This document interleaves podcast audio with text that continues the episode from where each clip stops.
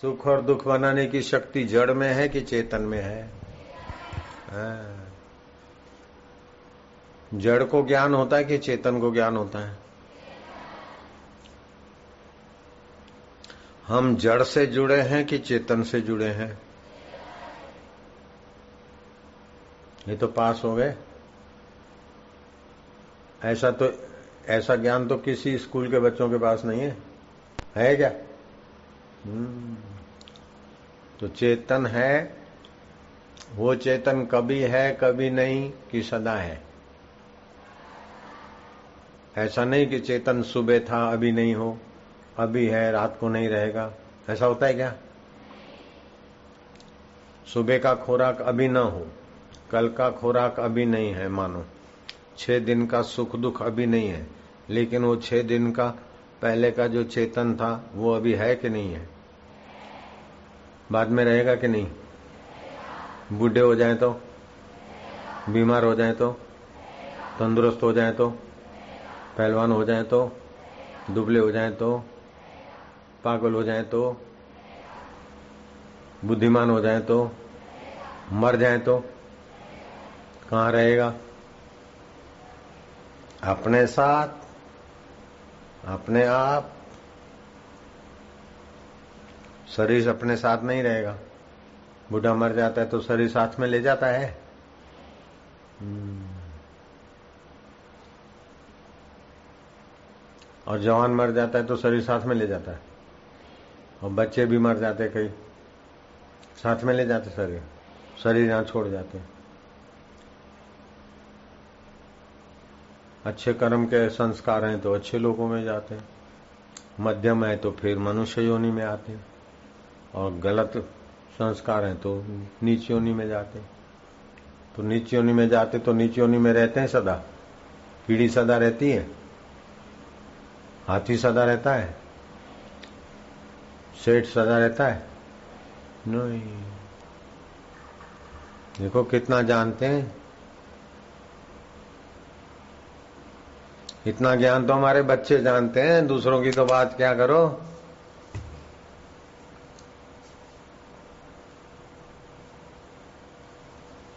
ये कैसा है जादू? तेरे प्यार ने हमको जीना। तो भगवान को प्यार करो। भगवान जानने का विषय नहीं है, भगवान मानने का विषय है।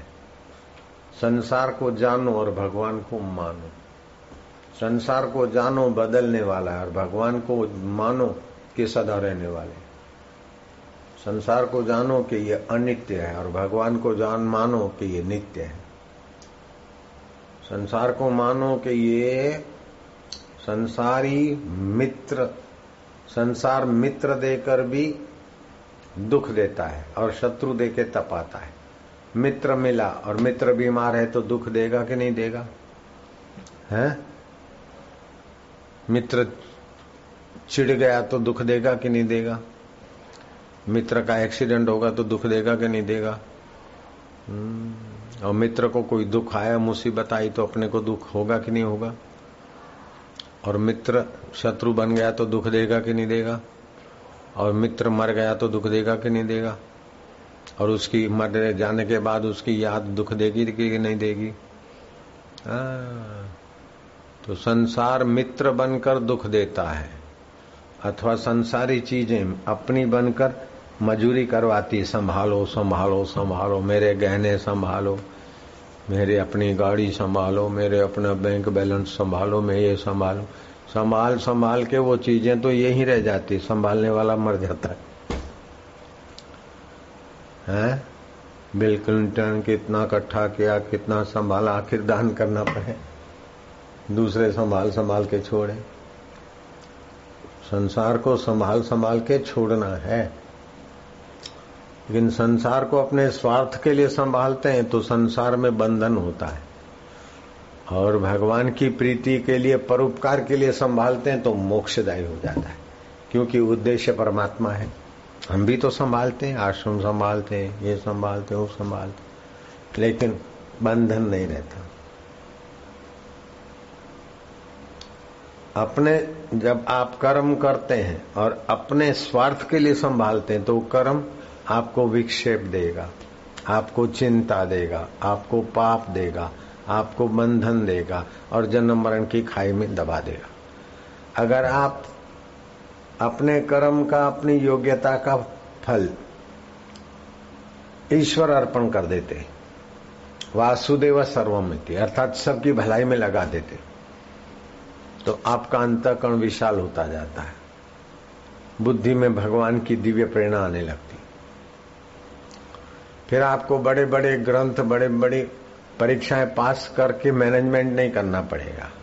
बड़ी बड़ी परीक्षाएँ पास करके सत्संग नहीं करना पड़ेगा। हा? बड़े बड़े किताब पोथे, थोथे रट रट के फिर सत्संग नहीं करना पड़ेगा। आप सर्वात्मा श्री हरि के निमित्त अगर बोलते हैं तो हरि का संग, सत्य का संग है। तो आपका बोलना सत्संग हो जाएगा। आपका करना सत्य कर्म हो जाएगा। आपका जीवन सत्यचित आनंद की नजीकी में चिन्मय जीवन होने लगेगा। हाथ बाहर है, प्रकाश बाहर है, माइक बाहर है। लेकिन उद्देश्य अगर भीतर ऊँचा है और अंतर्यामी का है तो बाहर के साधनों का उपयोग करते हैं और बुद्धि के अधिष्ठान स्वरूप ईश्वर का प्रकाश अपने को और दूसरों को सुख देता है। और जब शांत बैठते हैं तो बाहर के साधनों की परवाह न होते हुए भी बुद्धि और मन चिन्मय परमात्मा में प्रतिष्ठित होने लगता है। तो शुद्ध बुद्धि हो जाती, शुद्ध मनोवृत्ति हो जाती और शुद्ध रस पैदा होता है, जिससे निरोगता भी बनी रहती। कैसा लगता हूँ? चमचम चमक रहा हूँ कि नहीं? निरोग हूँ कि नहीं। मौज है ना? अच्छा लग रहा है ना? आनंद है ना? ऐसा नहीं कि बापू आए, बैठना पड़ता है। ऐसा तो नहीं लगता है ना? बापू को देख के अच्छा लगता है ना? बापू को देख के खुशी होती है, पुण्य होता है, ज्ञान बढ़ता है, शांति बढ़ती है, हा? भक्ति बढ़ती है। तो बापू को देख के मज़ा आता है। तो बापू को अपने आप में कितना मजा आता होगा इतने में इतना तो उतने में कितना એટલામાં તેટલું तो તેટલામાં કેટલું तो अष्टावक्र मुनि कहते हैं जनक को तस्य तुलना के न जाए थे जिसको आत्मा परमात्मा की प्रीति हुई जिसको आत्मा परमात्मा का ज्ञान हुआ जो आत्मा परमात्मा के लिए सत्कर्म करते हैं उसकी तुलना तुम किससे करोगे? परमात्मा की प्रीति के लिए कर्म करते करते कर्म योग हो जाता है। परमात्मा की प्रीति के लिए लोग भक्ति तो करते, लेकिन बेटा ठीक हो जाए, पैसा मिल जाए, मेरा यश हो जाए तो परमात्मा के लिए नहीं किया। आप नौकरी करते, धंधा करते, पत्नी के साथ बाज़ार में खरीदी करते या यात्रा करते। लेकिन आपके हृदय में भगवान का महत्व है तो आपको भगवान का आश्रय है। ऑटो का आश्रय लेते हैं, लेकिन यात्रा करने जाते अथवा अपना कर्म को, कर्म योग करते हैं तो ऑटो का आश्रय आवांतर आश्रय है। मुख्य उद्देश्य और मुख्य महत्व किसका है? भगवान का, कर्म को योग बनाने का, धर्म के अनुसार चलने का तो आपका उद्देश्य और आश्रय भगवान हो गए। उद्देश्य अगर मेरा चोरी करने का है, और चोरी करके मज़ा लेने का है तो मेरा उद्देश्य और आश्रय नीच हो गया, क्योंकि मज़ा मुझे विकार देगा, और उद्देश्य मेरा है तो कभी न कभी चोरी में पकड़ा जाएँगे, अथवा चोरी करते समय अंतरात्मा तो देखेगा कि चोरी है। तो आश्रय और उद्देश्य नीच हो गया।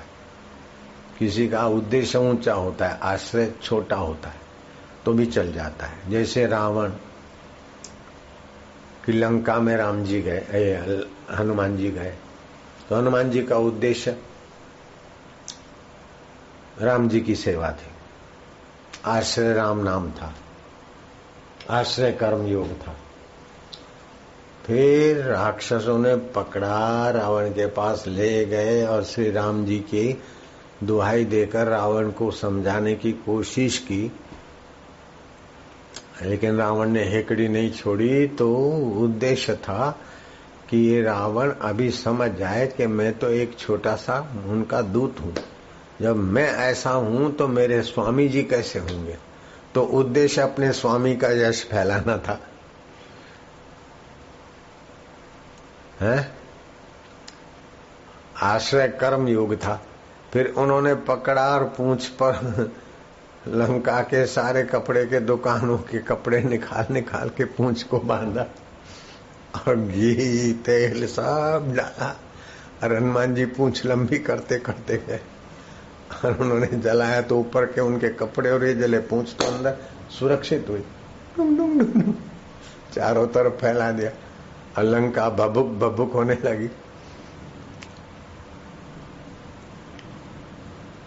तो हनुमान जी के हृदय में रावण के प्रति द्वेष नहीं था। और आश्रय लंका को सताकर कुछ, अब मैं बड़ा हूँ, ऐसा नहीं था। भगवान की बड़ाई जाने और इनका भला हो। काज हमार हित तासु हो भगवान भी ऐसा बोलते हैं। जब अपने दूध को भेजते हैं तो जाओ काम तो हमारा हो सीता जी को लाने का, लेकिन हित रावण का हो। काज हमार हित तासु होई। तो अपने कर्म में, अपने बातचीत में, अपने लेने देने में, हम आश्रय ईश्वर प्राप्ति का रख दे। एक होता है सामान्य संकल्प, और दूसरा होता है महासंकल्प। महासंकल्प जैसा होगा, सामान्य संकल्प आवांतर संकल्प उसी के पोषक होंगे तो महान संकल्प क्या होता है? सामान्य संकल्प क्या होता है? ध्यान देना। महान संकल्प है कि हम जन्म मरण से छूट जाएँ, दुखों से छूट जाएँ, प्रकृति के बंधनों से छूट जाएँ, माता के गर्भ में पड़े फिर ज़िंदगी भर रगड़े गए फिर मरे फिर जन्मे गर्भ मिला न मिला नाली में गिरे। तो इस बंधन से हम छूट जाएँ।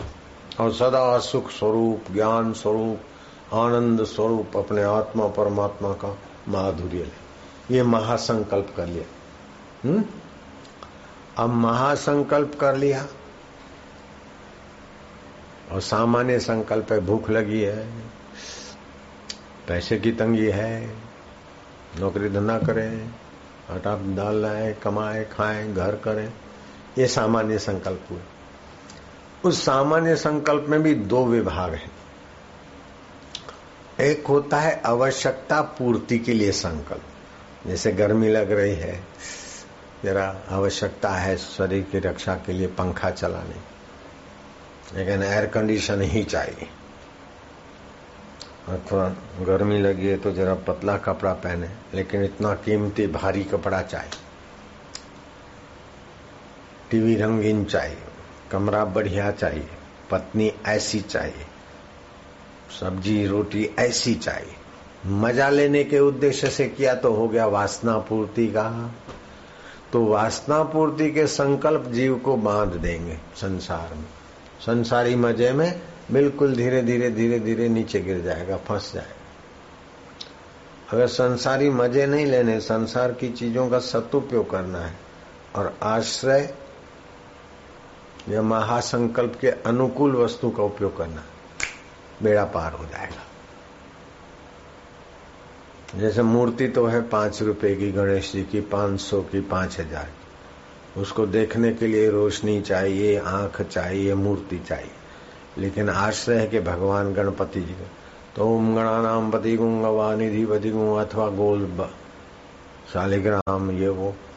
तो दिखता तो गोल मटोल गंडकी नदी का पत्थर है, लेकिन हम भगवान नारायण का आश्रय लेकर उसका पूजन करते हैं। तो हम ये नहीं कहेंगे कि हे पाँच रुपए का पत्थर मैं तुमको नमस्कार करता हूँ, अथवा हे पाँच हज़ार के जयपुर के ठाकुर जी मैं तुम्हारी शरण में हूँ। ऐसा नहीं है। हमारा आश्रय ईश्वर है, और हमारा आवंतर साधन कोई मूर्ति है जिसमें हमारा भाव, मन चले, फिर हम शांत हों तो मन हमारी बुद्धि में और बुद्धि में बुद्धि के दाता की चेतना फैले। हमारी प्रज्ञा में भगवान का ज्ञान आए, भगवान की शांति आए, भगवान की कृपा आए। मंदिर में जाते हैं, हमको पता है कि पुजारी भगवान को ताला मार के जेल में रख के चला जाएगा। ये भी पता है। लेकिन हम मंदिर में ये नहीं समझते कि ये कैदी कैदी मूर्ति के पास हम जा रहे हैं। ऐसा मानते क्या? नहीं। ये तो भगवान की सेवा है, बेचारा पुजारी ताला मार के जाता है। ताला नहीं मारे तो क्या खुला छोड़ के जाएगा? रात को ठाकुर जी को शयन करा के ताला मार के पुजारी जाता ठीक है। अब बाहर से तो दिखेगा। तो भगवान को तो जेल में डाल के चला गया और खुद घूम रहा है तो। ये कालिया का बच्चा क्या समझता रहे लेकिन वो पुजारी का उद्देश्य भगवान को जेल में डालने का नहीं है। तो पुजारी को हम पगार देते हैं, सम्मान देते हैं, पैसे देते हैं, दक्षिणा देते हैं। तो उद्देश्य और आश्रय ऊँचा है। ऐसे अपने जीवन का महासंकल्प, फिर उद्देश्य और आश्रय ऊँचा हो जाएगा। अगर मुक्ति पाने का, दुखों से छूटने का महासंकल्प नहीं है तो आपका आश्रय उद्देश्य तुच्छ हो जाएगा। फ़िल्म देखो, मज़ा आ जाए। शादी करो, मज़ा आ जाए। अपनी पत्नी ऐसी ऐसी तो किसी से बुरी नज़र से देखो, मज़ा आ जाए। मज़ा मज़ा मज़ा मज़ा में आदमी दुराचारी हो जाएगा। मज़ा मज़ा मज़ा में आदमी कमज़ोर हो जाएगा। मज़ा मज़ा में नाक से मज़ा लो जीव से मज़ा लो, पेशाब करने की इंद्री को तबाही करके मज़ा लो। अगर ऐसी आदत पड़ गई तो जन्मने के, मरने के बाद फिर सुअर बनना पड़ेगा। भूंड बनना पड़ेगा, कुत्ता बनना पड़ेगा, कबूतर बनना पड़ेगा, खरगोश बनना पड़ेगा। जिस इंद्री से मज़ा लेने की वासना है, उसी इंद्री का भोग व्यवस्थित मिले, ऐसा प्रकृति माता शरीर दे देती। अगर मांसा, मांस खा के मज़ा लेने की आदत हो गई तो दूसरे जन्म में गीद बन जाएँगे, पशु बन जाएँगे, मांसाहारी जीव जंतु बन जाएँगे। मछली बनो दूसरी मछलियों को खा लो। मगर बनो, मछलियाँ खाते रहो। मांसाहारी प्राणी बन जाएँगे। तो आँख से, नाक से, जीभ से, कान से और त्वचा से स्पर्श। ये पाँचों प्रकार के साधनों से। आप शरीर की रक्षा के लिए खाते, पीते, व्यवहार करते हैं। ऋषि ऋण पितृण से पार होने के लिए संतान को जन्म देते हैं। चाहे दो संतान जो युग के अनुसार। लेकिन आपका आश्रय और उद्देश्य मोक्ष है तो आप धर्म के अनुकूल व्यवहार करेंगे। वशिष्ठ महाराज के सौ बेटे थे और भगवान राम उनको गुरु जी मानते थे। तो उद्देश्य बना लो कि हमको इसी जन्म में भगवत प्राप्ति करनी है। हमें सुख दुख में सम रहना है। हमें अपनी बुद्धि में परमात्मा प्रसाद पाना है। है हमारे द्वारा किसी का अमंगल न हो। हनुमान जी को भी कभी कभी ऐसा आँख तो दिखाना पड़ता है, लेकिन हनुमान जी के मन में किसी के प्रति द्वेष नहीं। कृष्ण के हृदय में किसी के लिए द्वेष नहीं, राम जी के हृदय में किसी के लिए द्वेष नहीं। विवेकानंद के हृदय में, रामकृष्ण के हृदय में, लीलाशाह बापू के हृदय में, और भी महापुरुषों के हृदय में किसी के लिए द्वेष नहीं होता। हमारे हृदय में भी हम किसी के लिए द्वेष रखें तो हमारा हृदय खराब होता क्योंकि हमारा उद्देश्य और आश्रय भगवान है। अब कोई भले कुछ बोले, वो बात अलग है। जैसे युधिष्ठर को दुर्योधन, युधिष्ठर और उनके भाइयों को भले पराया मानता था, शत्रु पक्ष के मानता लेकिन युधिष्ठर के मन में दुर्योधन के लिए नफरत नहीं थी। तो युधिष्ठर का अंतकण ऊँचा ऐसे हमारा अंतकण भी ऊँचा रहेगा तो हमको आनंद है।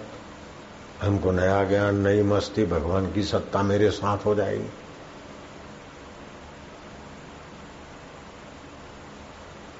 कपट गांठ मन में नहीं, सबसे सहज स्वभाव नारायणता संत की लगी किनारे नाव। संसार सागर से डूबने से नाव किनारे लगे, मोक्ष के रास्ते।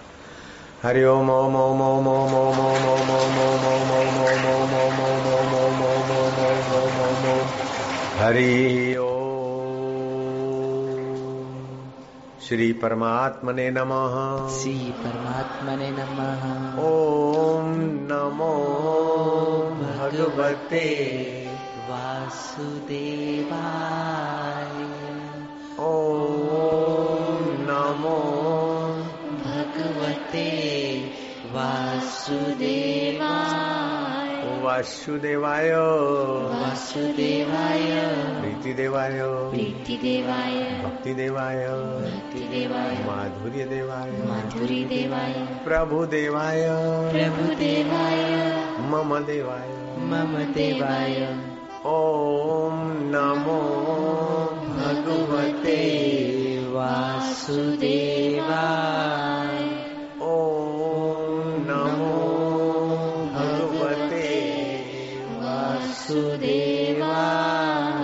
वासुदेवाय। वासुदेवाय। आत्मदेवाय। आत्मदेवाय। गुरुदेवाय। गुरुदेवाय। परमात्मा देवाय परमात्मा देवाय राम देवाय देवाय श्याम देवाय श्याम देवाय भगवान राम और श्याम में आत्मदेव प्रकट हुए हैं तो देवी देव है। तो माता में भी राम आत्मा है तो मातृदेव पितृदेव है ना? वो परमात्मा ही देव है, सबके हृदय में प्रकट है। और जितना ज़्यादा प्रकट होता है, उतना वो आदरणीय होते सर्व विघ्न विनाशनी हे भगवती प्रकृति अम्बा माँ, मुझे प्रभु प्रीति और परमात्मा में स्थिति दे। ओम श्री परमात्मा ने नमः। ओम सच्चिदानंदाय नमः।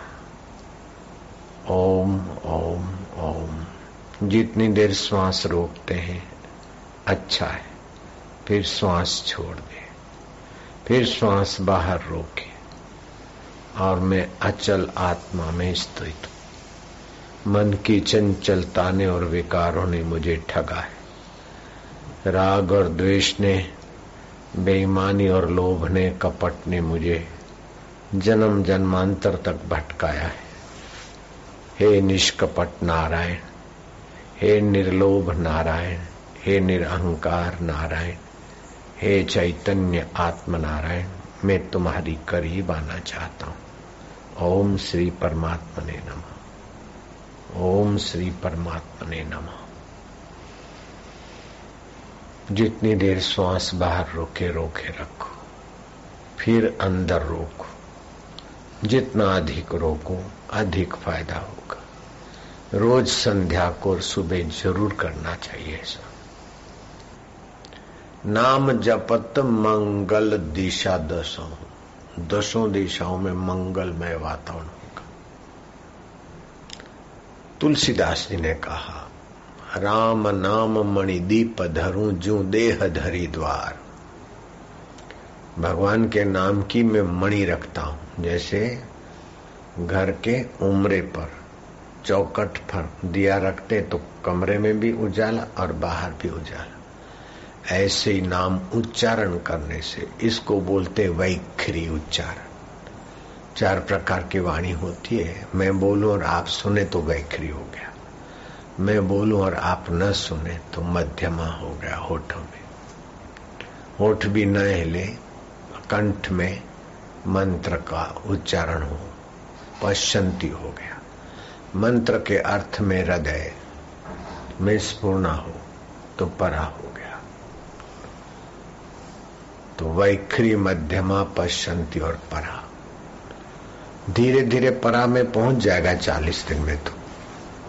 मेरे को तो बहुत लाभ हुआ। मैं वो चालीस दिन का जो मेरा अनुष्ठान था उसमें जो मुझे मिला वो चालीस साल में बांट बांट कर अभी रत्ती भर कम नहीं हुआ, ऐसा मिला मुझे।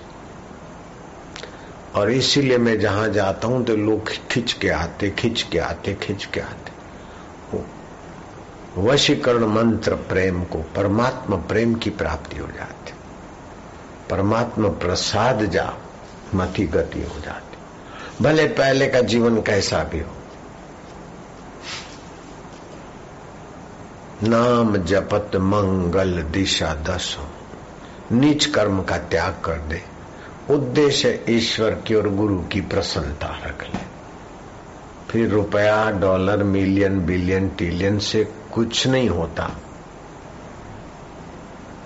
और फिर खाना पीना। आश्रम में है तो सात्विक बनता ही है। वरना अपने घर में प्याज और लहसुन खाने से ऊपर के केंद्रों की प्राण शक्ति और मन शक्ति नीचे आती। जिसको बौद्धिक कार्य है तो बुद्धि बढ़ाना है।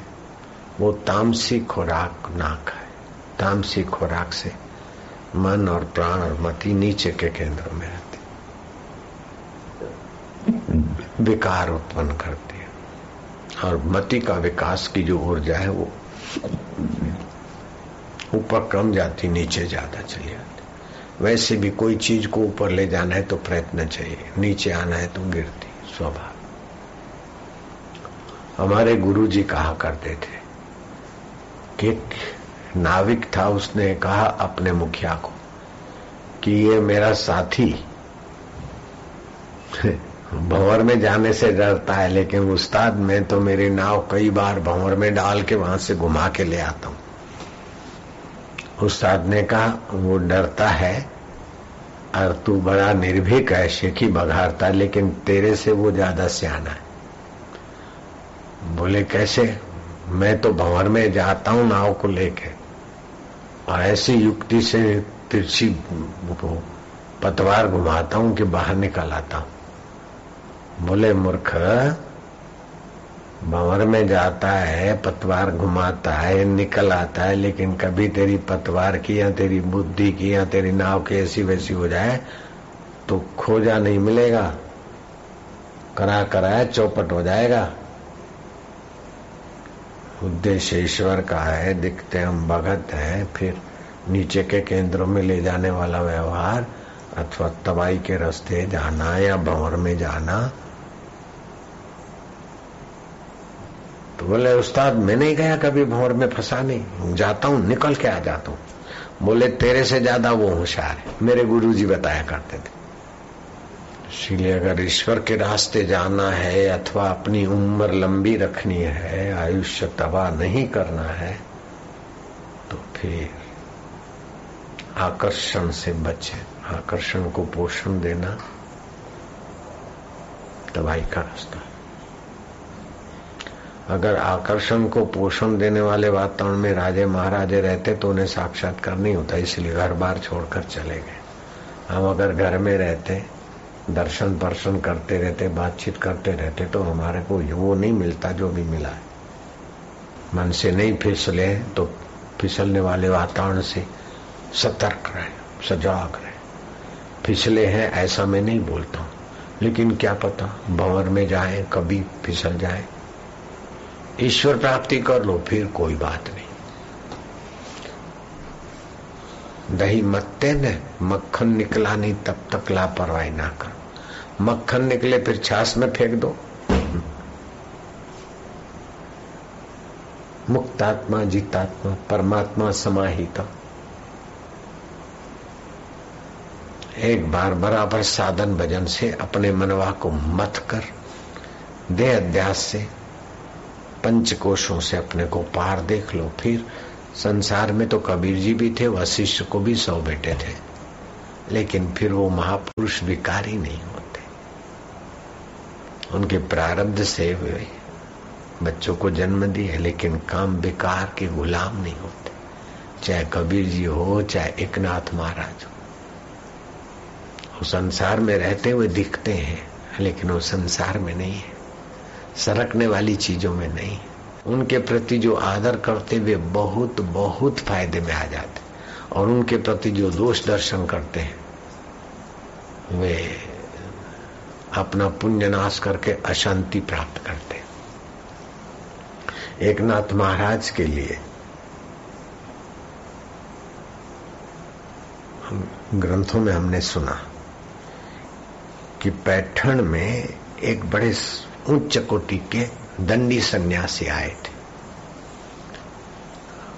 और पूर्व काल में नगर सेठ की पत्नी थी और नगर सेठ को एकाएक कुछ रोग ग्रस्त हो गए और मृत्यु की शरण चले गए। तो मुनि मोने ऐसा कुछ साजिश की कि बिचारी सेठानी कहीं किनारे। और वो बड़ी मुश्किल से अपना जीवन यापन करती थी। तो दंडी सन्यासी का सत्संग था चतुर्मास का। और वो भूतपूर्व से ठानी गई बोले, महाराज, मेरे को बस हृदय में बस कसोटता हृदय कि हमने और हमारे सेठ जी ने मिलकर ये संकल्प किया था कि हम चार धाम की यात्रा करेंगे। और हज़ारों साधु ब्राह्मणों को हम भोजन कराएँगे। उनकी यात्रा रह गई, मेरा संकल्प रह गया, महाराज, अभी तो मैं मुश्किल से अपना पेट पालती हूँ। तो ये हमारा संकल्प अधूरा रह गया। हमारा क्या होगा? बहुत दुखी रहती हूँ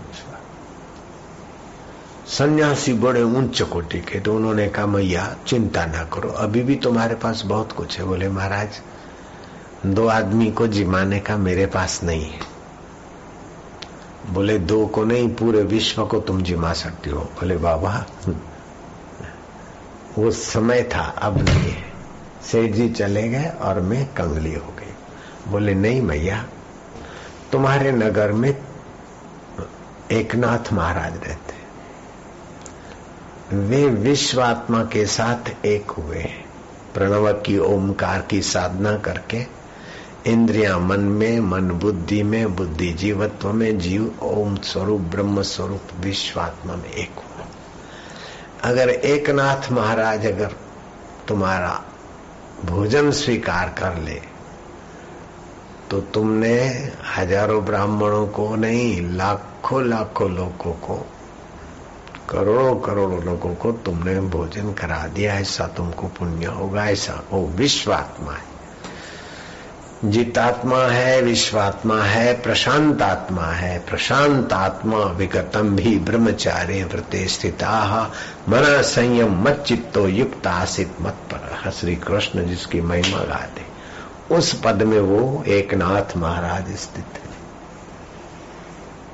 वो भोजन स्वीकार नहीं करेंगे। अगर तुम्हारा स्वीकार कर लिया तो मैया मैया ने गांठ बाँध ली और एक नाथ महाराज जी के पास आए महाराज ने कहा, मैया, देखो, वो मेरा जो बेटा है ना, हरि पंडित, वो रूठ के काशी चला गया था और मैं फिर उसकी माँ उसको याद करती थी, रोती थी तो मुझे काशी जाना पड़ा उसे बुलाने के लिए। समाचार से नहीं आया, हट करके बैठ गया।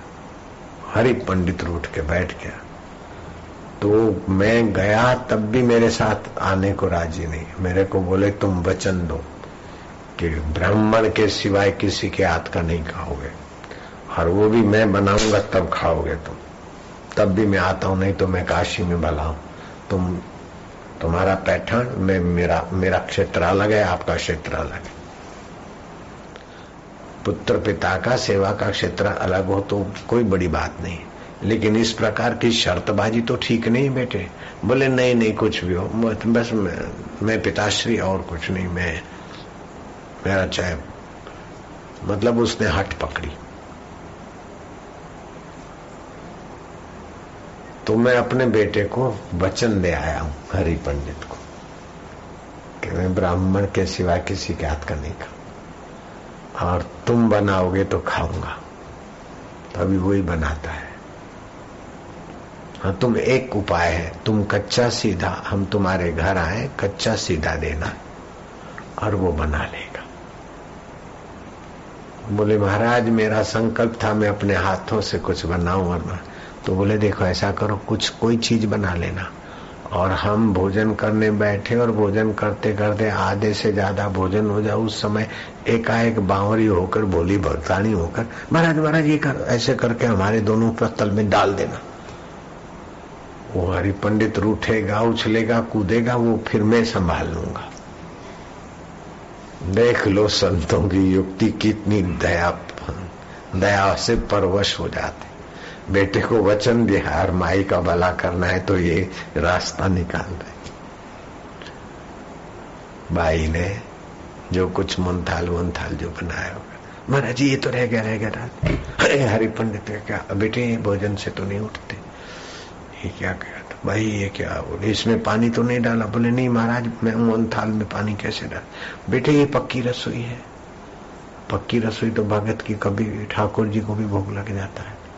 गलती तो हो गई मैया तुम्हारी, लेकिन अब उन्होंने गलती की, बेटा तू भी गलती करेगा, पतल से उठेगा। ये तो ठीक नहीं, भाई का संकल्प। बेटे, जैसे तैसे बेटे को। बेटे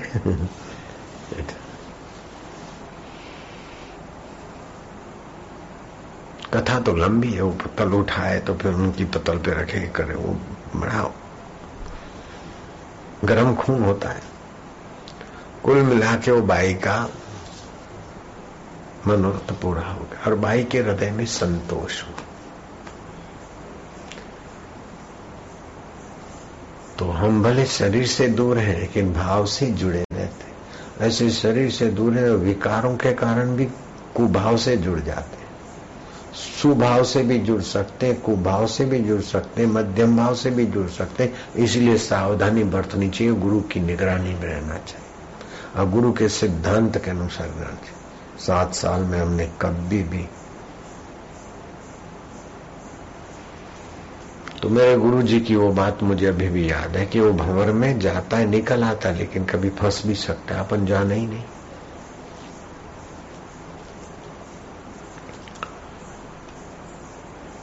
तो मनुष्य विश्वात्मा के साथ अपने जीवात्मा को एकाकार करने की योग्यता वाला, देखने, सुनने, सूंघने, स्पर्श करने के इन पाँच विकारों में से किसी विकार के आकर्षण से मन में भरा है तो तबाही कर लेता है। फिर चाहे मंदिर में हो नरो नाम की कन्या ने तो देखते देखते ठाकुर जी में ये भाव किया कि आप वल्लभाचार्य का दूध कटोरा उठाकर पी सकते तो मेरा गिलास आप नहीं उठा सकते। ठाकुर जी, मैं तो आपको दूध पिलाऊँगी। और वो लगी रही लगी रही, और ठाकुर जी के आगे रोज सेवा करते करते, एक टक देखते देखते, प्रार्थना करते करते, वो दिन आ गए। जब पानी सौ डिग्री पे होता है तो उखलने लग जाता है, ऐसे श्रद्धा और एकाग्रता, दृढ़ता आ जाती है तो फिर उस समय उसके बिना, उस परिस्थिति के बिना आप रह नहीं सकते तो फिर वो घटना घटती है। अमूर्ति से प्रकाश पुंज और ठाकुर जी प्रकट हुए, उठाया। अब ठाकुर जी तो वही के वही है, अभी भी है। वल्लभाचार्य के हाथ से दूध लेकर जो पीते थे ठाकुर जी, वो अभी भी है मंदिर में। और उस मंदिर के पुजारी थे।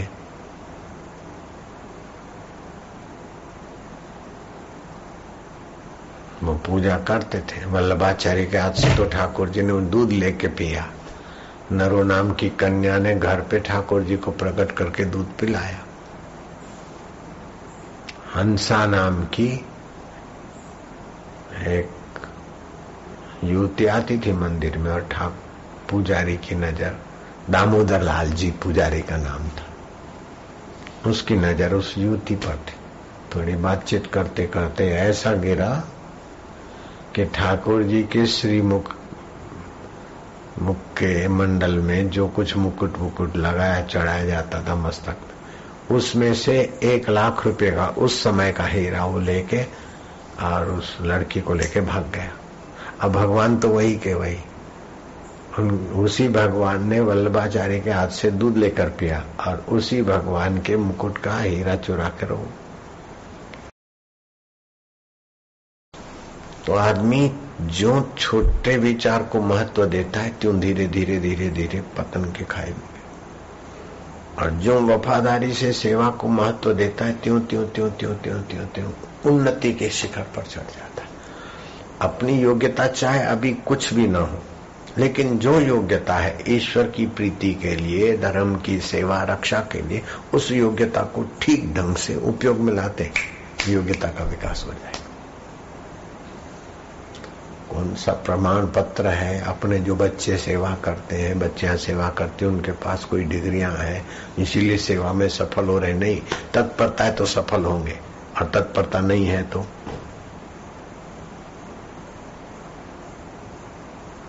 पड़े रहेंगे। बोझा होकर संस्था पर तत्परता नहीं तो बस। मुफत का खाना, सत्यानाश जाना।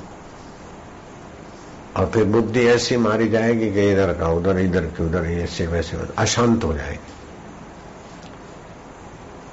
तो प्रशांत आत्मा होना है, अपने जीवन को बहुत आप पैसा चला गया तो फिर कमा सकते, स्वास्थ्य चला गया तो फिर ठीक हो सकते। मित्र रूठ गया तो उसको मना सकते। मकान छूट गया तो दूसरा ले सकते हैं। गाड़ी निकल गई तो दूसरी गाड़ी में बैठ सकते हैं।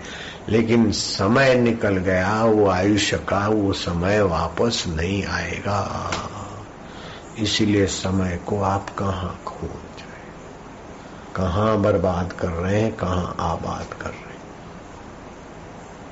ध्यान रखना पड़े। विमुढ़ा नानु पश्यंती पश्यंती ज्ञान चक्षुष विमुड लोक मुझ अंतरात्मा को नहीं देख सकते। यस्य ज्ञानमयम तप, जिसका ज्ञान संयुक्त तप होता है सजागता रहे। तो एक पहर प्रणव का जप एक पहर शास्त्र अध्ययन, एक पहर सतगुरु की सेवा सानिध्य, और एक पहर ध्यान समाधि। अगर ऐसा सतत हो जाए तो तो साक्षात्कार तो ईश्वर प्राप्ति तो घर की चीज़ हो जाती।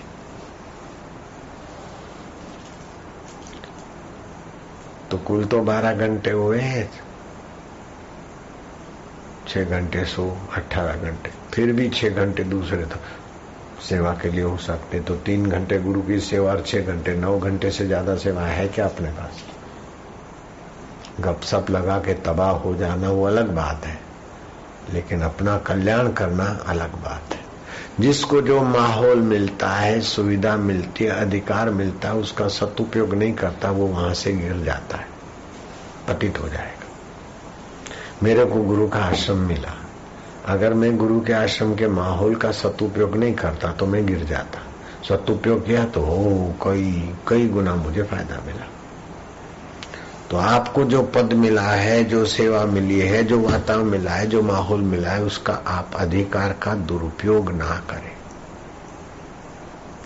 संस्था के या सरकार के या किसी भी साहब के, आप उदारता का दुरुपयोग ना करें, आप समय का और व्यवहार का सदुपयोग करें। सदुपयोग करेंगे तो आपकी सदगति उन्नति होगी। दुरुपयोग करेंगे तो आपकी आपकी ही दुर्गति होगी। आपको जो मिला है, उसका दुरुपयोग ना हो। अरे पढ़ाए ज़्यादा थोड़ा गिर गया तो क्या नहीं? घनश्याम बिरला ने धड़ाक से दिवाली की रात को अपने मंगनी किए हुए बेटे को ऐसा थप्पड़ ठोकरी कि बेटे का ससरा देखते ही रह गया। बोले, क्या कर रहे हैं? बोले, दिया जलाते जलाते, एक दिया सली बुझ गई दूसरी तीसरी जला रहा है। बोले तो आपको क्या टोटा है? दिवाली की रात में, टोटा नहीं, लेकिन जो दिया सलाई नहीं संभाल सकता, वो मेरा इतना कैसे संभालेगा? तो वस्तु का दुरुपयोग ना हो, समय का दुरुपयोग ना हो, विचारों का दुरुपयोग ना हो, इसी का नाम है सजगता। दुरुपयोग हुआ, मोबाइल भेज से उससे बात करना, ऐसे वैसे से बात करना, धीरे धीरे धीरे धीरे अपने पद का सदुपयोग नहीं हुआ। अच्छे अच्छे लोगों का मैंने देखा पता लेकिन उनके पतन में अगर कुटुंबी सहायक होते तो कुटुंबियों का पतन होता, लेकिन कुटुंबी समझदार है तो कुटुंबी तो बचे, लेकिन वो सज्जन भी बचे। गिरे तो सही पद से, लेकिन इतना नहीं गिरा। अभी भी कृपा का, दया का मैं पात्र बने तो बड़ी बात है।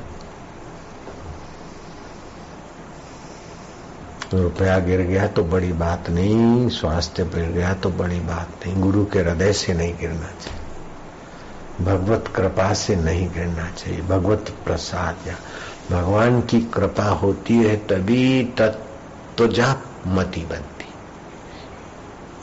और तत्वजा मति बनाने वाले गुरु के प्रति श्रद्धा अडिग रहती। ईश कृपा बिना गुरु नहीं, गुरु बिना नहीं ज्ञान ज्ञान बिना आत्मा नहीं, गावई वेदपुर।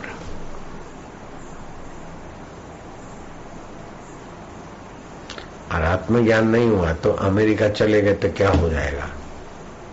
अमेरिका में तो सब मार ही रहे हैं जख कितनी अशांति है, कितना क्या है, बाहर से टिप टाप अंदर से कितना खोखलापन है। तुमको तो क्या मिलेगा? बारह घंटे आठ घंटे तो एकदम हार्ड वर्क और दो घंटे आना, दो घंटे जाना। बारह, तेरह घंटा फें आके पड़ते हो फ्रिज में रखा हुआ, बना, बनाया भोजन बेचारे गरम गरम करके खाते। ऐसे थक के आते जो हार्ड वर्क है वहाँ। और फिर, छुट्टी के दिन घास काटो। और इतने टैक्स और ये वो कि कमाते कमाते ज़िंदगी पूरी हो जाए लाख, दो लाख डॉलर इकट्ठे हुए या दस लाख डॉलर, आखिर क्या?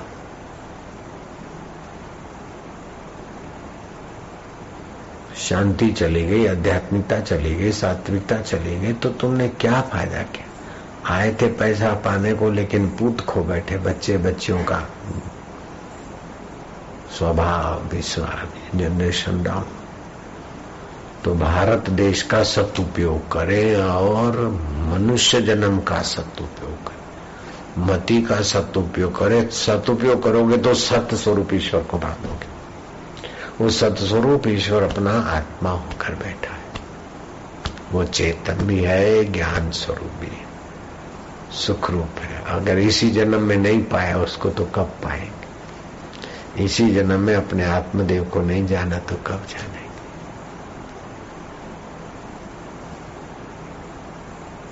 हा हा, ही तो कई जन्मों में करते रहे। अब की बिछड़ी कब मिले जो जाए पड़ेगी दूर। हे मती, अभी जो तू परमात्मा से बिछड़ी तो फिर कब मिलेगी? भैंस के आगे बापू आ जाए तो क्या कर देगी? मनुष्य ही संत को पहचान सकता और मनुष्य शरीर ही नहीं, मनुष्यता का सद्गुण हो तब संत को पहचानेगा। शंकराचार्य ने कहा, एतदि तयम त्रयम दुर्लभम। मनुष्यत्व, मनुष्य का शरीर तो मिल जाए, लेकिन मनुष्यत्व। जैसे सुई दो कपड़ों को जोड़ती है, ऐसे आत्मा परमात्मा को जोड़ने की, मुक्त होने की जो भावना है, तभी आदमी मनुष्य है, नहीं तो द्विपाद पशु है। इधर की बात उधर उधर की बात, उधर ऐसा कुछ कहा तो भड़क गए, इधर गए, उधर गए। దొజతో రైస్ అమెరికా అహం క్రైస్తాన ప్రదేశో తాపర్సెన్ कर से तो मनुष्यत्व हमारे को तो कितना आश्रम से भगाने के लिए हरीफों ने कितना ज़ोर मारा, लेकिन गुरुजी हमको चाहते थे और हम गुरुजी को चाहते थे। हरीफ तो कोई नहीं चाहता था कि हम टिके रहे। हरीफ तो क्या सब हम तो उस वो तो भगवान जानते। लेकिन हम डटे रहे। डटे रहे तो फिर हमको क्या मिला वो हरीफ क्या जाने बेचारा। करनी आपो अपनी के नेड़े के दूर। अपनी करनी से हम गुरु के हृदय के निकट होते हैं। गुरु की महान प्रसाद के निकट होते और अपनी मनमानी से फिर हम दूर क्यों गिरे? जब गुरु देना चाहते तो हम अभागे क्यों बने? मंदा सुमंद मतया मंद भाग्या उपद्रता। एक तो मंदमती है, भाग्य भी मंद है और उपद्र भी है। लड़ाना, झगड़ाना, भिड़ाना करना, ये उपद्रव। उपद्रवी को ईश्वर प्राप्ति की रुचि नहीं होती। किसी के प्रति किसी को भिड़ाना, ये उपद्रव। मंदा सुमंद मतया, मंद भाग्या उपद्रता भागवत में है। समझो कलयुग उन पर हावी एक दूसरे को भिड़ाते ना तो कलयुग उन पर हावी उपद्रव करते। नारायण हरि नारायण हरि नारायण हरि। तुम्हारी तपस्या और तुम्हारी श्रद्धा और तुम्हारी बढ़ोतरी को देखकर मुझे लगता है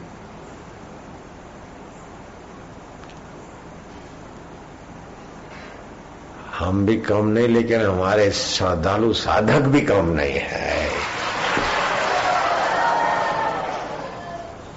हम तो समझते कि हमको गुरुद्वार से धकेलने वालों ने धकेला, लेकिन हम डटे रहे लेकिन हमारे शिष्य हमसे कोई कम नहीं।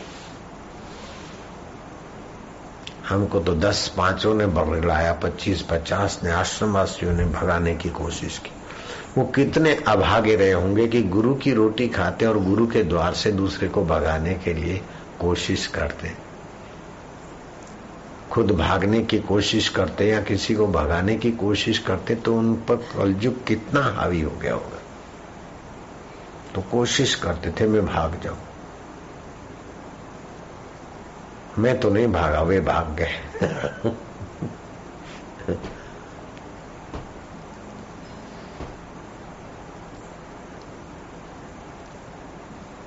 ऋषिकेश में काली कमली वाले बाबा जी का स्थान है, बड़ा मशहूर है।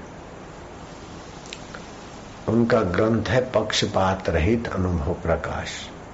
उसमें आया कि कुत्ते से किसी ने पूछा, योग वशिष्ठ में भी आता है, कुत्ते से किसी ने पूछा कि तू सभी प्राणियों में, मनुष्यों में तो मनुष्यों से तो पशु नीचे माने जाते लेकिन उसमें भी गाय का आदर है, या भैंस की भी कोई कीमत है, या आदर है। चारा वारा डालते पालते हैं अच्छा लेकिन कुत्ते को सब लोग नहीं पालते, कोई कोई पालते। कई लोग तो समझते हैं कि कुत्ते को आश्रम में, मंदिर में और राज दरबार में कुत्ते का प्रवेश निषिद्ध है। कुत्ते को प्रवेश नहीं करना चाहिए। अशुभ है, और कुत्ते की नज़र पड़े तो वो भोजन, कौवा कुत्ता की नज़र पड़े तो भोजन भी अशुद्ध बना जाता है। जैसे श्राद्ध के भोजन में किसी पामर की, विश्वासघाती की, गुरुद्रोही की गुरु निंदक की नज़र पड़ी श्राद्ध के अन्न पर, वो श्राद्ध अपवित्र माना जाता है। उनको पितर और देवता स्वीकार नहीं करते।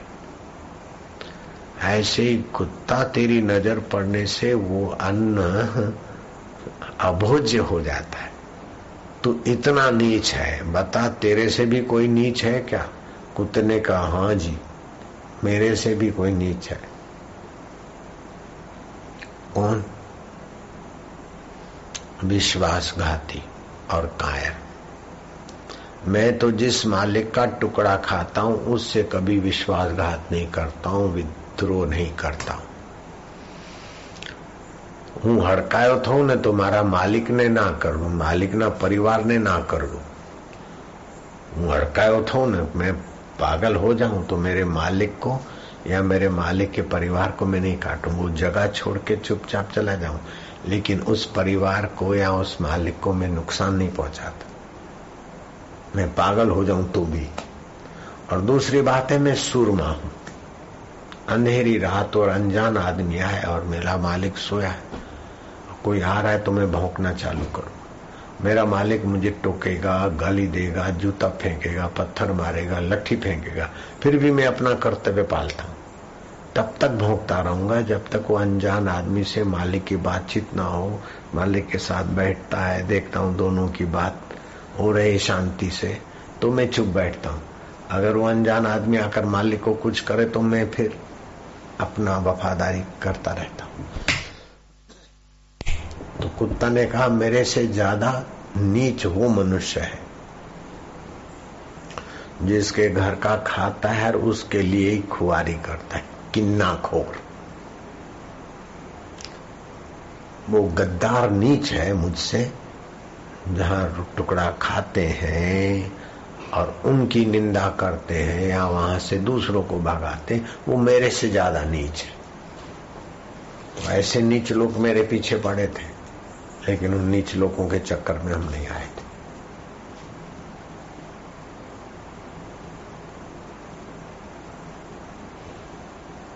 कई बार एक आए गुरु जी को तो पता भी नहीं, बापू की आज्ञा है, ऐसा करके निकाला और हम तो गए। और फिर छह महीने के बाद आना हुआ तब हमने, दूसरे ने कहा, नहीं, बापू की तो आज्ञा नहीं थी इसीलिए ऐसा बनावट करके बारिश पड़ रही और सामान बंधवाया और भीगते भीगते गए। पहाड़ से नीचे उतर के बापू की आज्ञा है, बापू की आज्ञा है। ऐसा करके न जाने क्या क्या कर देते। बापू जी की आज्ञा है बापू जी ऐसा वैसा अब बापू जी से तो जरा जरा बात तो पूछने का मर्यादा रखते थे। ऐसा करके खूब खूब परेशान करते। फिर भी हम गुरु की शरण नहीं छोड़े। क्योंकि हमें, हमारे जीवन का अगर कदर है जिसको ज्ञान की कदर है, उसको गुरु की कदर होगी। जिसको अपने आत्मा की कदर है, अपने जीवन का कदर है, उसको गुरु की कदर होगी। जिसको मनुष्यता की कदर है, उसको गुरु की कदर होगी। अब पशु होके भटकना है तो फिर कोई बात नहीं। कई जन्मों में माता के गर्भ में लटकना हो, गर्भ ना मिले तो नाली में बहने की तैयारी हो तो फिर गुरु से जो भी करते हो करो। लेकिन जिसको अपने मनुष्य जीवन की कदर है वो गुरु की कदर करे बिना नहीं रहेगा। तो आद्य शंकराचार्य ने कहा, मनुष्यत्व मुमुक्षत्व, महापुरुष संश्रम ए तदित्रयम दुर्लभम मनुष्य लोक। है एक तो मनुष्य शरीर है, लेकिन मनुष्यता का सद्गुण है। मुमुक्षत्व, मोक्ष की इच्छा। जैसे किसी ने हमारी गर्दन पानी में दबोच दी तो हम उस समय नहीं सोचते कि जलेबी खाएँ या पूरी खाएँ या पैसा इकट्ठा करें या इधर जाए बाहर निकले या बाहर निकले। नरेंद्र बोलते थे, कब मिलेंगे ईश्वर? रामकृष्ण बोले, मिलेंगे। आखिर देखा बहुत हो गए तो बोले, चलो गंगा जी में। और नरेंद्र की बोची पकड़ के गंगा में दबोच रखा। जितनी देर सह सकते थे, उतना दबोचा, फिर छोड़ा। बोले, कैसा, क्या याद आया? कुछ खाने का, पीने का, किसी से मिलने का, गप लगाने का भिड़ाने का, कुछ याद आया? बोले, नहीं, बाहर निकले। दूसरी बार उससे कुछ सेकंड ज़्यादा दबोचा तीसरी बार उससे भी ज़्यादा बोले, ये तीनों बार में क्या क्या विचार गया बोले, कुछ नहीं, बाहर निकलू बाहर निकलू, बाहर। बोले, ऐसे ये जन्म मरण से, दुखदायी संसार से बाहर निकालने की ऐसी तीव्रता होगी, उसी दिन ईश्वर प्राप्त हो जाएँगे।